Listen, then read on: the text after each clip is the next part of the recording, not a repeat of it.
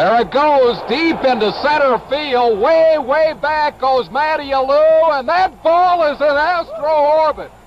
And the little dynamo, the toy cannon, now has seventy-six runs batted into the year. What a shot. Hey there, everybody, and welcome to the inaugural episode of the Toy Cannon Cannon. I'm Vic Rogapathy. I'm Jacob Wessels. And I am Matthew Wilson.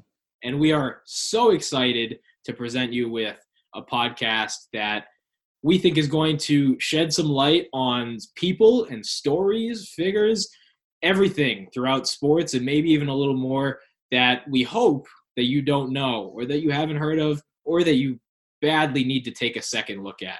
This whole project was inspired by Jimmy the Toy Cannon Wynn, who unfortunately passed away recently, but we're going to try to preserve his memory, as well as a host of other people, anyone else that we talk about on this podcast.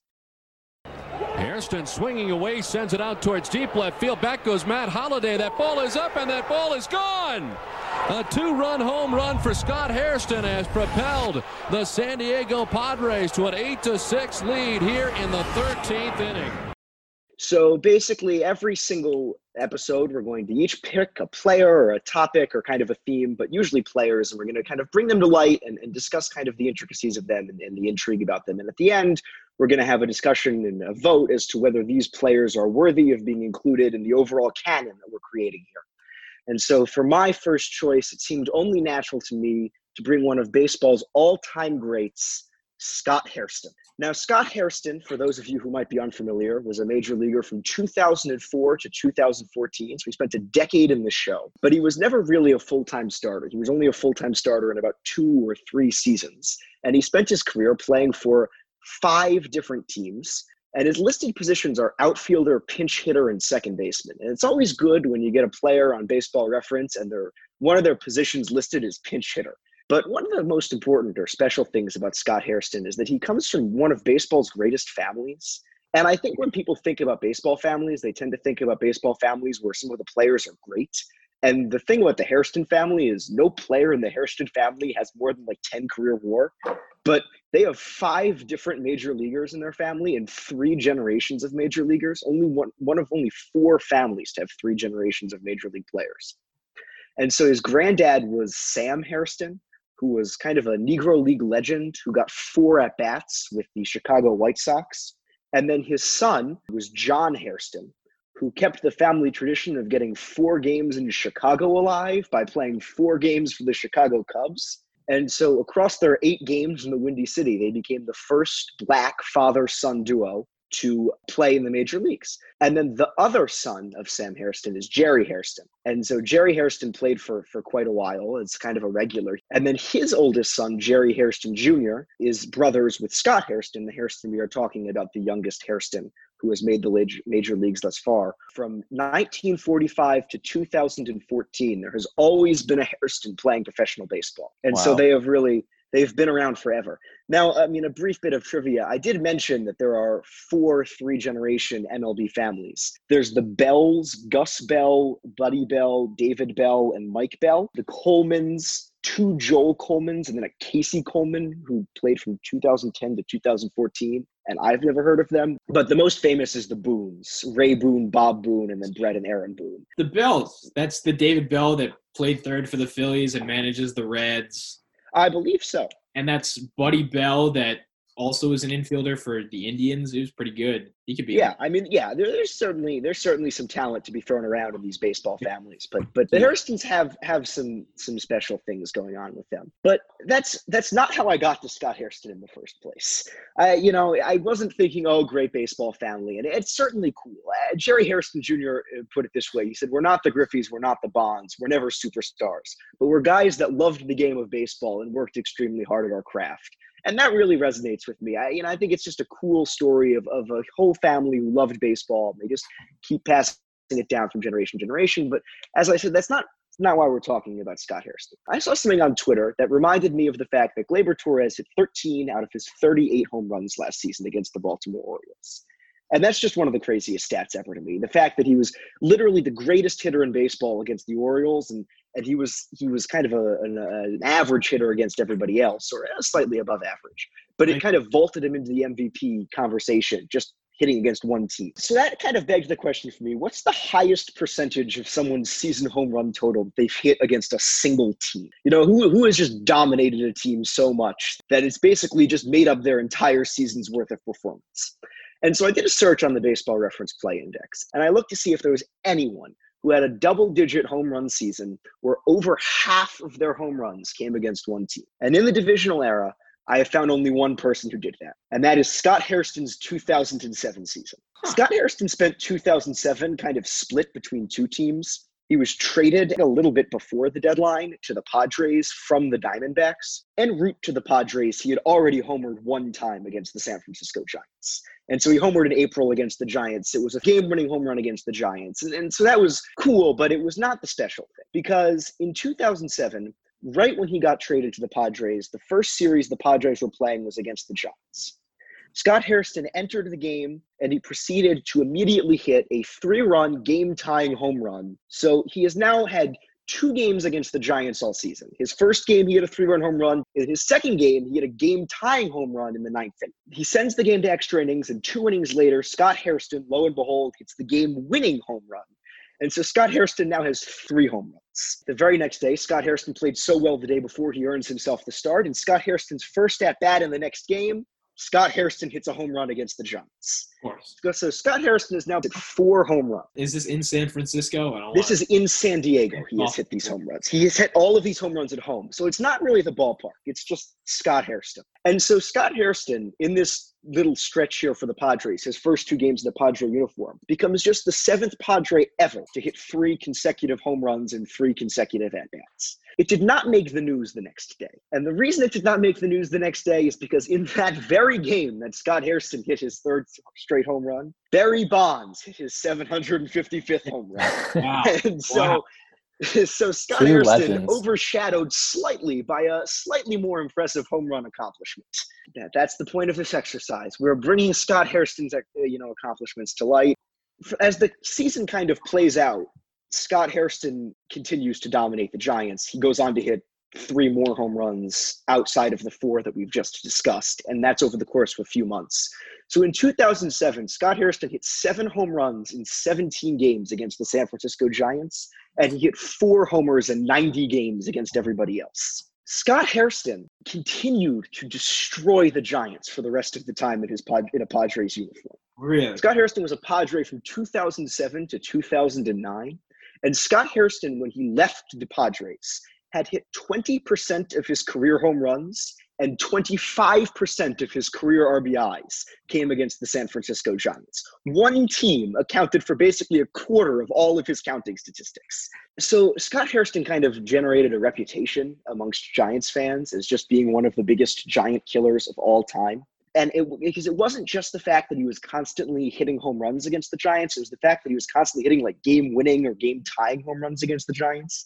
As I mentioned before, he hit the go-ahead home run in the first game against the Giants. He hit the game-tying and the walk-off home runs. He proceeded to hit a three-run home run in two thousand nine that put them up by one in the eighth inning. He proceeded to hit a go-ahead home run in another game in two thousand twelve against the Giants. And so just every single hit against the Giants that he seemed to get seems to be a game-winning hit. Beautiful quote from Mister Grant Brisby, who said, "And oh yes, Scott Hairston. If a jock itch could sleep with your wife, there might be something found in nature that could compete with Scott Hairston. Like you come home, throw your keys on the coffee table, you hear a noise, and you creep toward the bedroom door, push it open, and oh God, jock itch is sleeping with my wife. That's Scott Hairston." And so that's kind of the experience that Giants fans have had with Scott Hairston for the longest time. And so when Scott Hairston left the Padres, Giants fans could probably breathe a sigh of relief, knowing that his reign of terror was over. Scott Hairston kind of bounced around baseball for a little bit. He ended up finding his way to the New York Mets. That was the next place where he was really able to stick. And Scott Hairston, when he sinks his teeth into a division, he's like, I'm going to find that one team that I'm just going to ruin. And for the Scott Hairston in the National League East, that was the Philadelphia Phillies. Similar to his career against the Giants, from two thousand eight to two thousand thirteen, he had the best O P S against the Phillies, second only to Ryan Braun. He had a seven forty-six O P S against all of baseball and a ten twenty-one O P S against the Philadelphia Phillies. And in the eleven games he played against the Phillies in twenty twelve, he hit five home runs and hit three twenty-four. So Scott Hairston just completely transitioned to absolutely destroying the Phillies.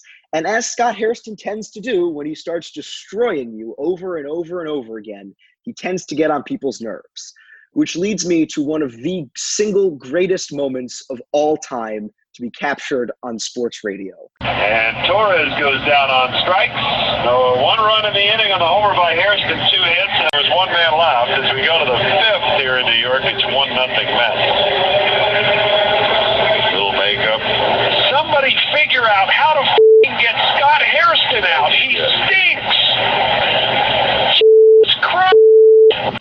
He stinks.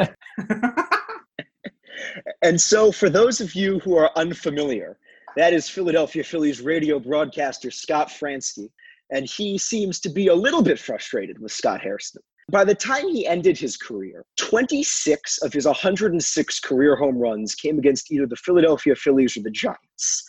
And so that's just under twenty-five percent of his career home runs. And similarly, just under twenty-five percent of his career R B Is came against the Phillies and Giants. And so this is just kind of the story of a player who basically sucked, with the exception of when he played two teams who he must have really hated, because against those two teams, he was one of the greatest hitters of all time. And so that is why I believe that Scott Hairston should be inducted into the Toy Cannon Cannon, because of his absolute destruction of the Phillies and Giants. He is the only person ever to have a double-digit home run season where over half of his home runs came against one team. The thing I love about the Scott Hairston thing is that, like, we all have a Scott Hairston in our lives. Anyone that's played any sort of sport, whether it's like intramural sports or, you know, on the playground or high school or travel or anything like that, there's always one guy that you swear to God just sucks.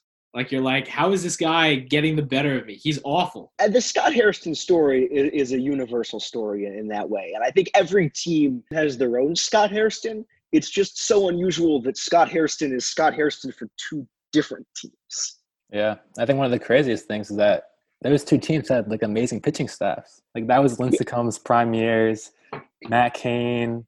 I don't know if Zito was doing well by then, but then the Phillies had Hamels and Lee and Holliday came along. So it's like, not against some scrubs, it seems like. Matt Cain hates Scott Hairston. There was like a press conference that I found where basically Matt Cain in in in um in two thousand seven, when Scott Hairston kept hitting those game-winning home runs against the Giants, three of them came in Matt Cain starts, and like all three of them prevented him from getting the win. And so he was like, I, he was like, I have fourteen wins, but I'd have seventeen wins if it weren't for Scott Hairston. There's one other thing about Scott Hairston on the Mets, which is just, which is that he managed to to hit for the cycle one time. So he's also done that. It's just, he's done a lot of things for someone who has not played that much baseball and is also not that good at baseball. Like, it, there's only been ten Mets to hit for the cycle. There've only been seven Padres to homer in three straight at bats, and and somehow Scott Hairston's in that club. Oh, I'll give I'll give one final selling point for Scott Hairston, and then we can move on. Scott Hairston hit what might have been the most famous home run in Padres history if it were not for the the ensuing incidents after.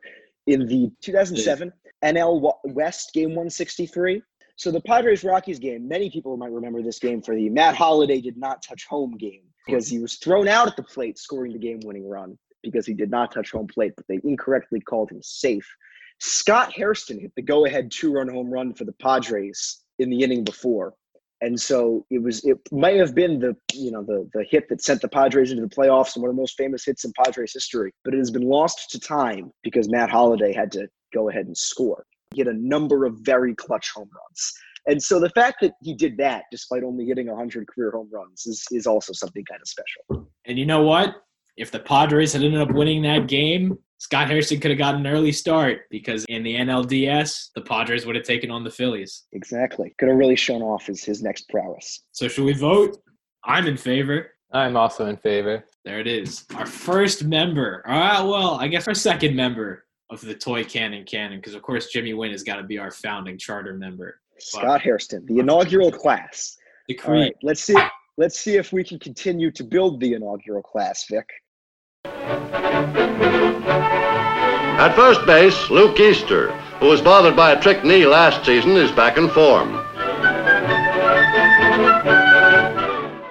I'll say this. You could make a podcast on your own about the stars of the Negro League that deserve recognition. We have to remember is like as soon as baseball was integrated in the late forties and early fifties, a flood of talent came in, a flood of guys that immediately impacted the game and were immediately awesome. So you have to keep in mind that you got to be suspicious of anyone who tries to discount any accomplishments in the Negro League. We're going to talk about Luke Easter. A lot of people might not get to celebrate Easter this year because of this whole coronavirus pandemic. I'll tell you, we're going to celebrate Easter right now, right on time.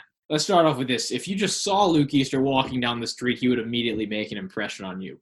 The man was six foot four, two hundred forty pounds. Like you're talking about like Willie McCovey, but like, you know, add on like forty pounds or something like that. This guy was like Jim Thome pretty much. This is also in like the forties when people were typically smaller. I think if you look him up on Baseball Reference, the photo is gonna he's gonna have a pretty stern look on his face. He's gonna look kind of mean. That kind of belies the kind of person he was. I'm sure he was a determined competitor, but you know, despite the number of hardships that he faced, it was a jovial, fun-loving kind of guy. He loved the game. He loved his fans. The fans loved him back, especially the kids. He loved nice food and fancy suits and cars. He had this sleek black Buick that he would have a teammate drive him around in, acting like a chauffeur, because he wanted to seem like a big shot. But I'll tell you this, Luke Easter already was a big shot. In fact, there might not be a more apt descriptor of Luke Easter than big shot. People called his home runs, you know what they called his home runs? Easter eggs? Easter eggs, baby. And he had a lot of them. A few pretty important Easter eggs. Something that you should remember, something you should keep in mind, Luke Easter was born in nineteen fifteen, like a lot of players of the day. Birth year was was kind of in dispute. At different times, he claimed that he was born in nineteen twenty-one, um, especially when he was like getting signed into the majors. He tried to claim that he was a little younger than he actually was. At times, he tried to claim that he was born in nineteen thirteen or nineteen fourteen. At one point after his retirement, the the president of one of the minor league teams he played for said that he would give him ten dollars for every year that he'd been alive. So he's like, I was born in nineteen eleven. So I got five hundred twenty dollars. He said, my age is fifty-two, but my baseball age is forty-two. He said that, but I don't believe it for a second. I really don't think that at any point in his career he was younger than the number of his age. First got into organized ball for the Saint Louis Titanium Giants. He actually played on that team with Sam the Jet Jethro, who you might know is a Negro League legend. He was one of the fastest players ever to play the game of baseball. That's why they called him the Jet. But in, in nineteen forty-one, while playing for these guys, he was in Sam Jethro's car with a few other teammates, and they got into a pretty bad car crash. And Luke Easter fractured his leg. You know, he came away with a broken ankle, and I'm sure that he didn't get the greatest medical treatment. So this is the first real major injury for Luke Easter. And that ankle injury was actually the cause of his discharge from the Army in World War Two. The war in general kind of put his baseball plans on hold until nineteen forty-five. By this time, Luke Easter is thirty years old. And he hasn't really played baseball yet. And he hasn't really played a whole lot of baseball. Exactly. He's already had, you know, a major injury. The Titanium Giants, they're a barn-snoring team. They played other Negro League teams. And really what's surprising is by this point, he's not playing in the Negro Leagues. In fact, yeah. In nineteen forty-six, the year after, you know, the war ends, he, he starts playing for another team called the Cincinnati Crescents. Like, so like Easter, Baseball Reference has stats for almost every team. And Luke Easter doesn't even have stats until his nineteen forty-seven season. Like, exactly. Listed it all. So, exactly. You know, it's like, and so where, where in, was this guy? In this nineteen forty-six season, he's in Cincinnati. He's already made an impression on the people that he's played with, but he just absolutely went off in Cincinnati. The fans loved him, and you would too if your six foot four first baseman outfielder hit four fifteen with one hundred fifty-two R B Is. It's also been claimed by some people that he hit seventy-four home runs in this season. That hasn't been substantiated, but the Sporting News did report a couple years later that he hit four fifteen with one hundred fifty-two R B Is. And it was that monster performance that finally did land him in the Negro League. So this year that Jackie Robinson and, and Larry Doby are integrating the game or integrating the National and American League, Luke Easter finally gets his chance to break in to the Negro Leagues. He gets to play for, for the Homestead Grays. So to lure him away, they paid him eleven hundred bucks. That's a lot of money. He was already immediately one of the highest paid players in the league. Obviously, he had to earn it. And earn it he did. You know, he was pretty good in nineteen forty-seven. From some of the stats that I could find, he had like a one fifteen O P S plus. nineteen forty-eight was was really the year that he took off. Luke Easter in nineteen forty-eight, he hit well over three hundred.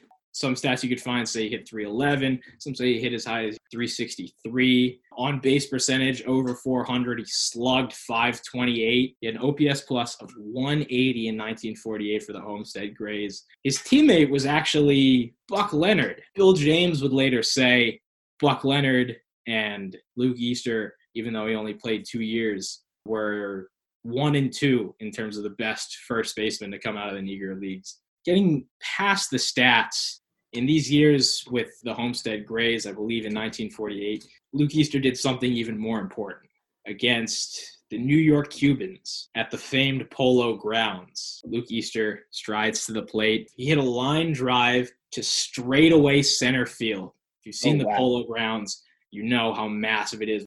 All the way to straightaway center field. A line drive that kept on rising and hit the middle of the bleachers. Like, didn't just sneak out, hit the middle of the bleachers in the Polo Grounds in straightaway center field. Luke Easter was the first man to accomplish this in an organized game. Only three people did it after him. Center field is four hundred seventy-five feet from home plate. The famed catch by Willie Mays in the fifty-four World Series. He doesn't even go all the way to straightaway center field. Like, there's still like this alleyway that's that's cut out in center field. And that's how far Luke Easter hit the ball, about halfway up the bleachers, you know, well over five hundred feet. That's just one of a few iconic home runs. In nineteen forty-eight, he leads the Grays to the Negro League World Series. They win the Negro League World Series. They win that series four games to one. So he beats a young man, a rookie, by the name of Willie Mays and the Birmingham Black Barons. Bill Veeck, one of the great figures in all of baseball history, finally signs a very deserving Luke Easter to a major league contract. By nineteen forty-nine, you know, he'd signed Larry Doby, he'd signed Satchel Paige, and he signs Luke Easter. The Indians already have, you know, an all-star first baseman, so he goes to the minors. So he goes to, to play for the San Diego Padres. He had an on-field collision in the spring that injured his knee, and then he had that kneecap broken by a pitch. But everyone wanted to see Luke Easter put on a show. Clubs were, were selling standing room only tickets when the Padres were visiting them. There was one three-game set in Los Angeles where Luke Easter hit six home runs in the three-game series. There were fights that broke out because fans were like jockeying for position, trying to watch him hit. This guy was like the original Mark McGwire in the sense that people came out and they got their money's worth if they just watched him take batting practice. Just watching him take batting practice was a sight to behold. Um, even so, just like any other African-American player of the area, to deal with plenty of racial discrimination. It's it's even been said that hit by pitch that broke his knee was intentional, was thrown at him on purpose. For his first full year in M L B, he led the league in hit by pitches. So he faced his fair share of racial discrimination. He knew that he could earn everyone's respect just by doing his job. He pretty much said everywhere that he went, hey, if I hit, the people will like me. And so it came to pass pretty much everywhere he went. Uh, there was a game against Portland, a pitcher named Ad Liska. He threw at him over and over again in one at-bat. There were two pitches that even sailed over his head and behind him. After that at-bat, what did Luke Easter do? He doesn't do anything except come right to the plate and hit a four hundred fifty foot jack to dead center. It's been said that that narrowly missed Liska's head on the way out. This dude was like the draw of minor league baseball. Eventually, the, the knee caught up to him. You know, he had to get surgery. But even just six weeks after that surgery, you know, he was still hobbled. He was called up to the Indians because people just wanted to see him play. When he left the Padres, got called up to the Indians, it was it was estimated that the loss of him alone cost them two hundred thousand dollars in revenue. Like I said, this is nineteen forty-nine. So at this point, he's yeah. thirty-four years old. He comes up to the Indians, and in nineteen forty-nine, he didn't hit a single home run in the twenty-one games he played. He wasn't very good, and, you know, everyone was like, oh, ho, ho. So I mean, this is Luke Easter, you know. Um, he'd also been drilled in the knee and had to get surgery. And, exactly. He came back six you know. weeks after getting surgery. He was also playing a whole half season and playing a fantastic half season. His numbers in San Diego on that broken knee, his slash line was three sixty-three, four sixty, seven twenty-two. So he O P S one one eight one. He hit twenty-five. I mean, he, just, he hit twenty-five home runs in eighty games.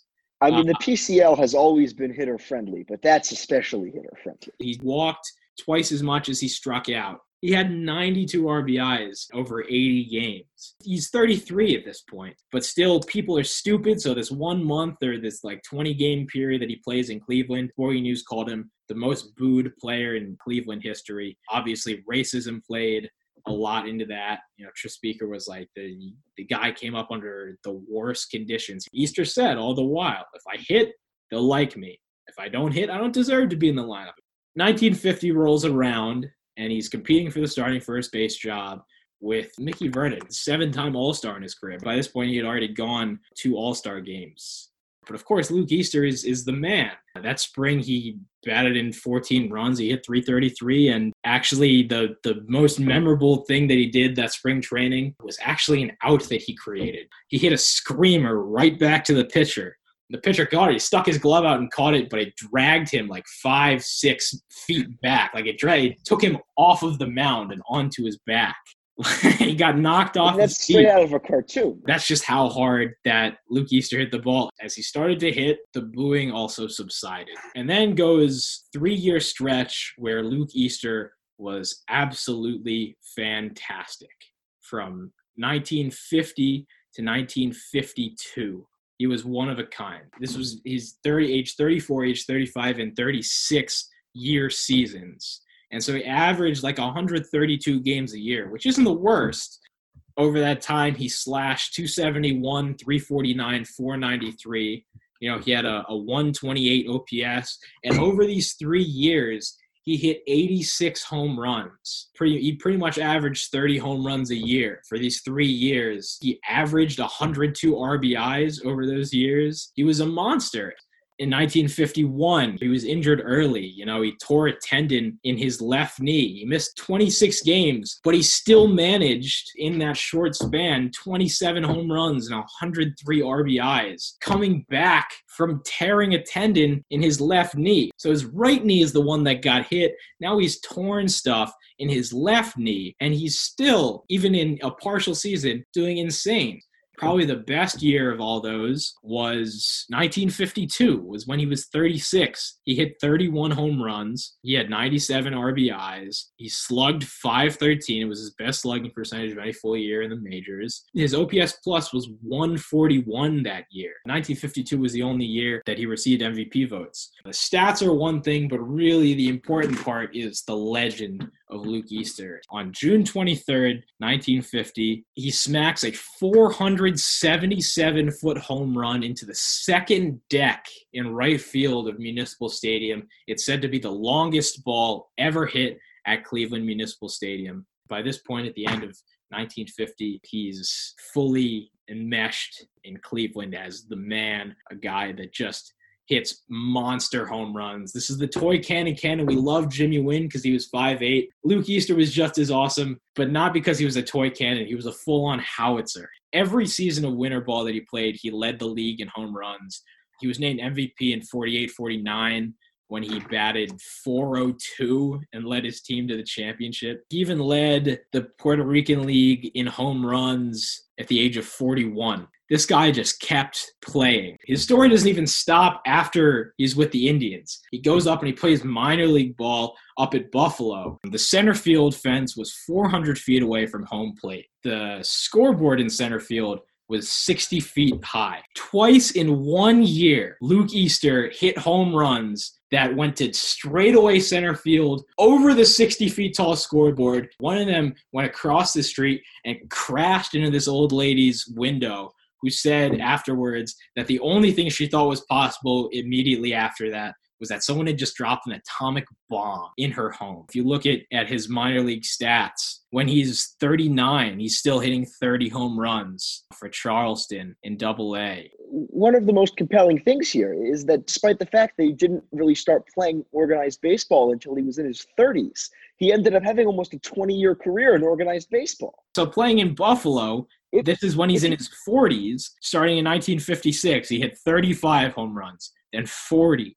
Then thirty-eight, so from thirty-nine to forty-two, still high-level professional baseball. He's slugging five forty-five with an O P S of nine fifty-three, slugging five seventy-eight, an O P S over one thousand, five sixty-two slugging percentage, nine fifty-six O P S, a six hundred slugging percentage at age forty-two. It's and- it's just... insane. And, and the part of the fact, the thing that makes him so cool is, is that it is kind of that legend of the natural. Like, he just came out of nowhere. And and in, in modern baseball, it's like you, you have scouting, you have pipelines, you have, like, you know who's going to be taken in the first round of the draft when these guys are like sixteen. People don't come out of nowhere. If you were like a guy who like wasn't paying that much attention to the Negro Leagues or was like not that huge a baseball fan, and you just went to a game, you would show up and you would see this guy who was six foot four, two forty, hitting five hundred foot home runs, and he literally came out of nowhere. Everywhere he went, fans absolutely adored him. Players that he played with and the players that got to saw him play, Frank Robinson said, "I was amazed by his strength and power." A guy named Del Baker said, "I've seen a lot of powerful hitters in my time, but for sheer ability to knock a ball great distances, I've never seen anybody better than Easter, and I'm not accepting Babe Ruth." In modern baseball, the mythos of the home run has kind of disappeared now that everyone and their mother can hit twenty home runs. But this is why people like home runs, and this is why people like home run hitters, because of Luke Easter. But no one knew Luke Easter's talent quite as much as the man himself. One time a fan walked up to him and he said, "You know, Mister Easter, I had the privilege of seeing your longest home run in person." Easter looked at him dead serious and said, "Well, if it came down, it wasn't my longest." I think that quote guarantees his induction. I mean, he has my vote for sure. I knew nothing about this coming into it. You know, it just it's it's so interesting because really it just the idea of a baseball player coming out of nowhere, it is the natural. And then just to to mash as much as he did through his mid to late thirties and forties. He was an old guy, and like he said, my baseball age is ten years younger than my real age. No, it wasn't. He broke his ankle in a car crash. He served in the Army. Like, he worked at titanium and chemical plants. He bore the brunt of late forties, early fifties racism, and broke one of his knees and tore a tendon in the other one and played on it all the while. And also, like, your legs don't really hold up too long if you're a six foot four, two hundred forty pound man. I don't have too much experience as one, but I'm sure that it's kind of a tough time for your joints, especially if they get injured and you're six foot four, two forty. And yet, all the while, he just crushed home runs. Well, Luke Easter has earned his spot in the canon. With two outs, Hank Aaron is the next batter. McLain, in dazzling form, also places a third strike past Aaron for the third out. That was a lovely Easter surprise, but my guy's a little different. Luke Easter, you know, late bloomer. As Vic was saying, my uh, special player, Mister Denny McLain, was really a young phenom, and his whole life and career really seems like it's from a movie. And he was a, the typical superstar shortstop and pitcher at his high school, and he was eventually signed out of high school to the Chicago White Sox in nineteen sixty-two. And at this point, he's only eighteen years old. And in his first minor league game, he throws a no-hitter with sixteen strikeouts. Holy crap. Fresh out of high school. I've never seen an eighteen-year-old throw a no-hitter in the minors. And he finished that season with a E R A about sub three. In those days, you can only play um, like one year of service. So he, after that, they sent him to a draft, and that's how he made it to the Tigers organization. So basically, you could play a year in the minor leagues, and then anyone could have you? Thing was, like, the White Sox, like, didn't protect him off waivers. Like, they – this teenager came up and threw a no-hitter for them. Yeah, they were like, nah, second, they're like, we don't ah! need him. That's – This is why teams are cursed, because th- that's that's what they do. He makes up to the majors as a nineteen-year-old, and he has an M L B debut, and he pitches a complete game, allowing run run, also hitting a solo home run, his only home run in his career. And all of this is against the Chicago White Sox. A little revenge game for uh, desserts. Mister McLain. Yeah. And he's still only nineteen. Only six teenage pitchers have ever hit a major league home run, and Denny McLain did it in one of his first ever at-bats. Talk about arms that hammer.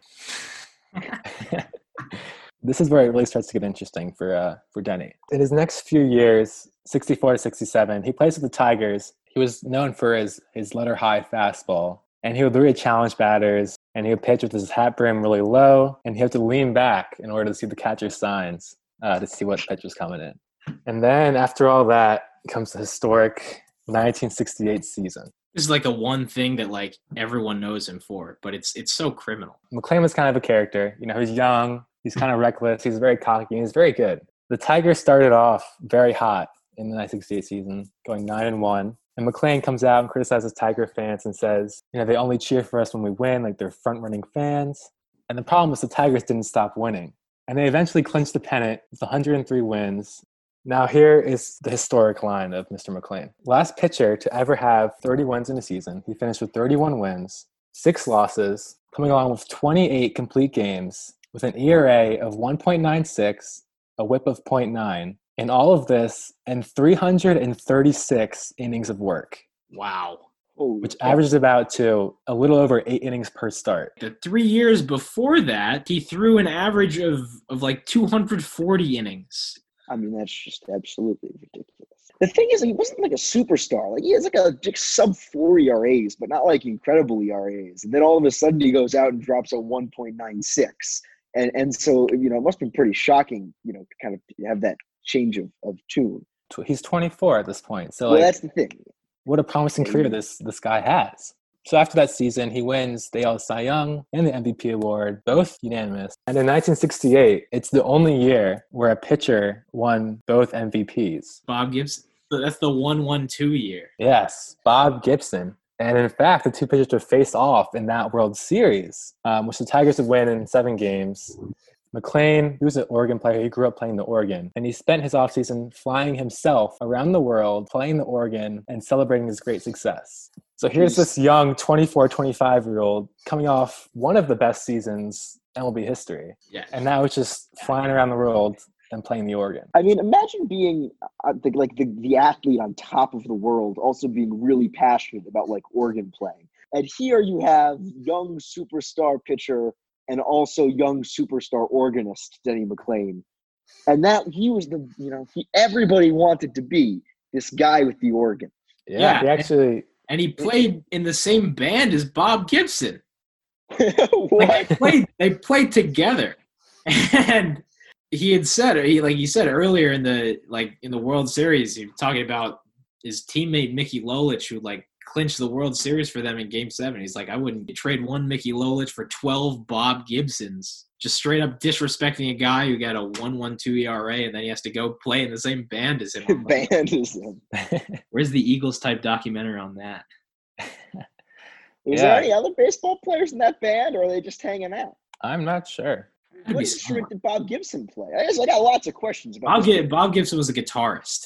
Bob Gibson, see that's but you want that that's cool. It's like a top of the world. I'm a guitarist. The organ is just bizarre. And maybe Oregon was the thing back then. Exactly. So after his, his world tour on his plane, he actually used his pilot skills in the next season. So nineteen sixty-nine, another great season, started off very strong. And he was nominated to the All-Star Game. So the All-Star Game was supposed to be played on the twenty-second, and McLain had dentist appointment on the twenty-third. However, there was a weather delay, and the All-Star Game got moved to the twenty-third, the same day as his dentist appointment. So what does he do? He goes to the dentist appointment and then flies himself from Chicago to Washington, D C for the game that he's supposed to start because he's the best pitcher in the league. He's supposed to start this game. He gets there during the second inning, and he goes and he enters in the fourth inning, but the A L's already done seven runs, so it's kind of useless at this point. He just wants to pitch. Imagine you're the manager, and your starting pitcher is getting a root canal. You're like, oh, crap. Where, where's Denny? Oh, he's at the dentist. Hundreds of miles away. You know, he's he's at the dentist's office. Oh, go get him. He's at the dentist's office in Chicago. Yeah, and then he flew himself, which is absolutely ridiculous. He flew himself. Like, like, he had to be on some kind of drugs. I'm not really sure. I guess they probably didn't. Oh, have yeah. You get, you always get, like, at the trade deadline, you get, like, the, the players, and it's like, oh, like, is he going to make it to the game in time? Like, oh, when's this player going to arrive because we just traded for him? Denny McLain is the ultimate solution to this. The players just fly themselves to the team. They'll be there by the seventh inning. It's beautiful. So then that season comes to an end. Uh, another great season, twenty-four wins, twenty-three complete games, an E R A of two point eight, a whip of one point oh nine.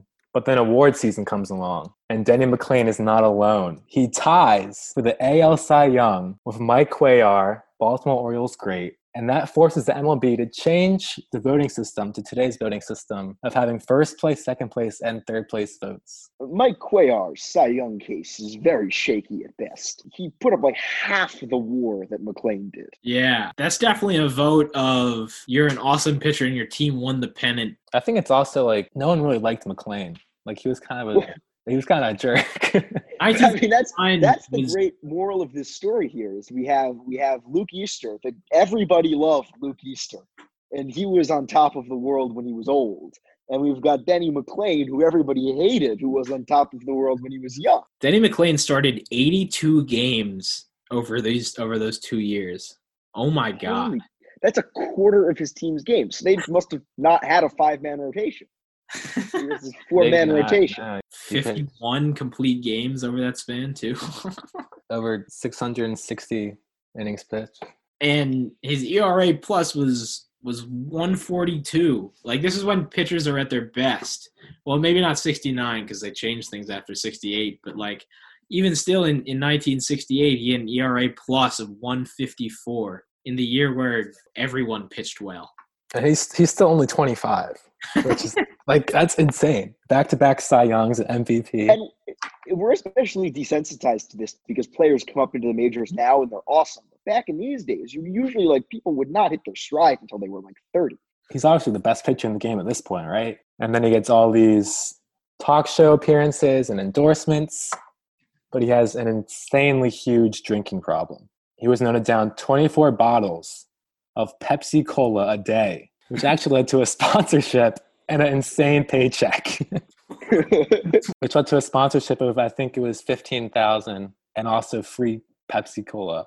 So not only is he like so spectacular on the field, but he's also catching the attention of people off the field.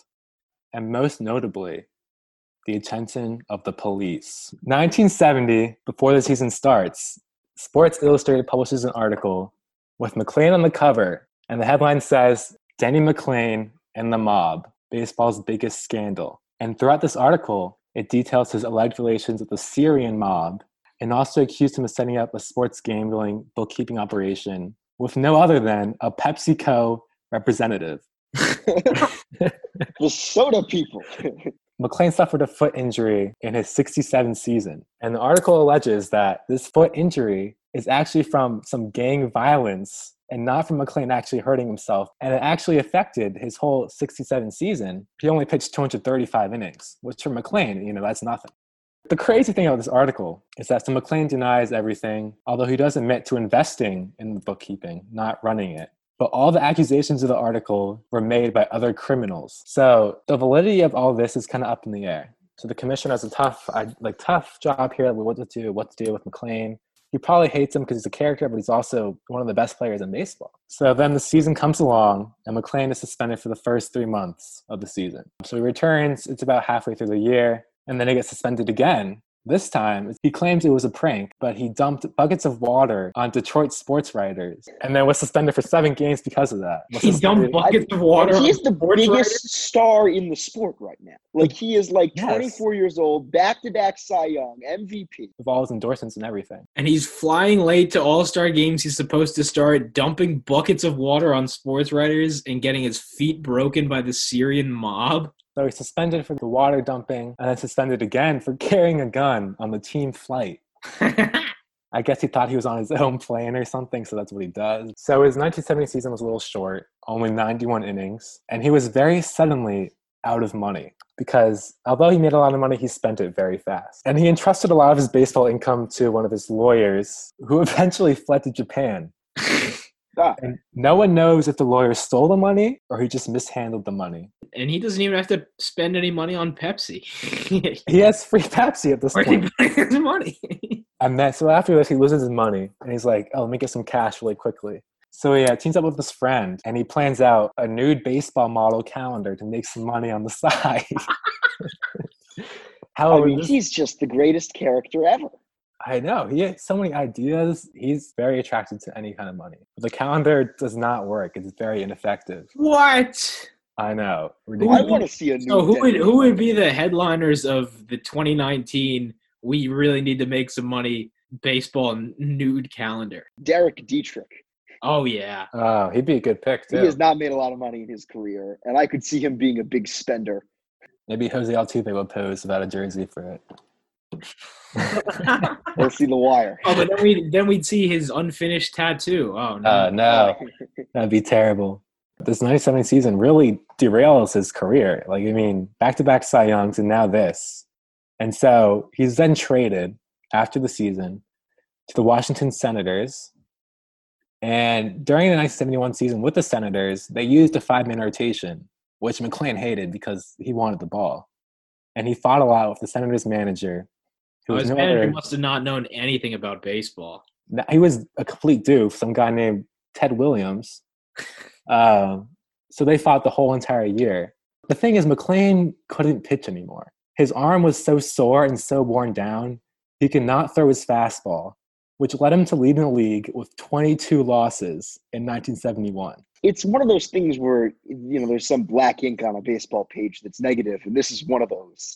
You don't obviously want to lead the league in, in losses, but it's interesting to see the black ink going down for wins and the black ink going down for innings pitched, and then all of a sudden it just shifts. And he still has the black ink, so if you look quickly, you might be like, oh, he was still awesome. And then you realize that it's twenty-two losses. And his arm is basically dead. And actually, a little fun fact, his last appearance was against the Cincinnati Reds, and which the last batter that McLain ever faced was no other than the fellow gambling man, Pete Rose. Wow. Wow. It's really like a movie script, is how everything just connects to itself. You know, yeah. you know who, who Denny McLain is? It took me a second because I was like, I feel like I've heard this story. He's Matt Harvey. Obviously, Matt Harvey was not as good as, as Denny McLain was at his peak, but Matt Harvey was like the king of New York City. I mean, he was one of the best pitchers in baseball, if not the best pitcher in baseball. And all of a sudden, his arm died. He was at, caught at clubs. And at least Denny McLain didn't effort to get to the game that he was late to. Matt Harvey just said, ah, whatever. I'm not going to show up.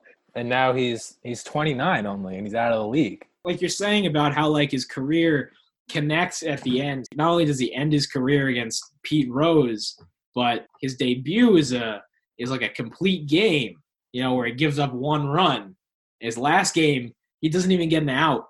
he gets the he gets the big old sideways eight for his E R A on the day. He, he gives up two runs. Not he doesn't get a single out. Yeah, it's kind of like a, a Jeremy Guthrie ending to his career. Oh, poor Jeremy Guthrie. that that that that that was one of the saddest ways to go out, and yeah. sad for Denny McLain as well. But Matt Harvey, thirty years old, potentially out of baseball. I'm telling you, it's there. So baseball's over, and now McLain brings out his business knowledge again. But unfortunately, he also returned to bookkeeping and hustling money on golf courses. And in addition, here comes the plane again. He was paid one hundred sixty thousand dollars to smuggle a wanted felon out of the country with his plane. What a guy. What? I mean, why didn't he go back to the Oregon? He was good at the Oregon. He should have done that. Oh, I think he played Oregon all throughout this time. I imagine you can't just give up your love of the Oregon.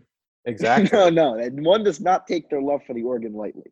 So now it's nineteen eighty-four, and the U S Justice Department is like, okay, you know, this guy's kind of fishy. Let's ask his associates what's going on, what's he, what's he dealing and everything. And so they snitch on McLain, and he's sentenced to twenty-three years of prison on charges of racketeering, embezzlement, and drug trafficking. He's in jail for three years, and then the, there's an appeal, and the court uh, threw out the verdict on procedural grounds, and they set McLain free only after three years of what was intended to be a twenty-three-year sentence. So now McLain's free again, back on his feet. He's hosting a radio show. He's even a model for Hanes underwear, and at this point, he's making about four hundred thousand dollars a year. He's a model. This man knows how to make money. But then in nineteen ninety-three, he figured that four hundred thousand dollars a year was not enough. He wanted to become a part owner of a meat packing firm with some of his friends. Oh, what? Yeah. Did, he didn't get enough meat packing done when he was modeling underwear? I guess not, but a, a month after the after the purchase of this meat packing industry, mysteriously, three million dollars was taken from the company's pension fund. And he's never done anything sketchy before in his life. Exactly. And the company eventually goes bankrupt. And in nineteen ninety-six, he was charged again for embezzlement, money laundering, mail fraud, and conspiracy of stealing two point five million dollars of the pension fund. This then leads to seven years of prison, and he was released in two thousand three. And then he finishes his autobiography, which is titled, I Told You I Wasn't Perfect. What a great ending to the movie. He's still alive today. He's seventy-six and he wasn't, and he wasn't perfect because he only threw a no-hitter. And the crazy thing is, in the Ted Williams season, he like really lost his love for baseball. And he started drinking a lot more Pepsi. So, more like, Pepsi than a more case Pepsi. A I think it was a case a day, but like he kept it up. And he just wouldn't work out. That's so hard to do. Now he, he's like three hundred pounds, I'm pretty sure. Through all of this, like he's getting Hanes sponsorships. Like he's throwing he's, out first pitches. He's just the coolest guy ever.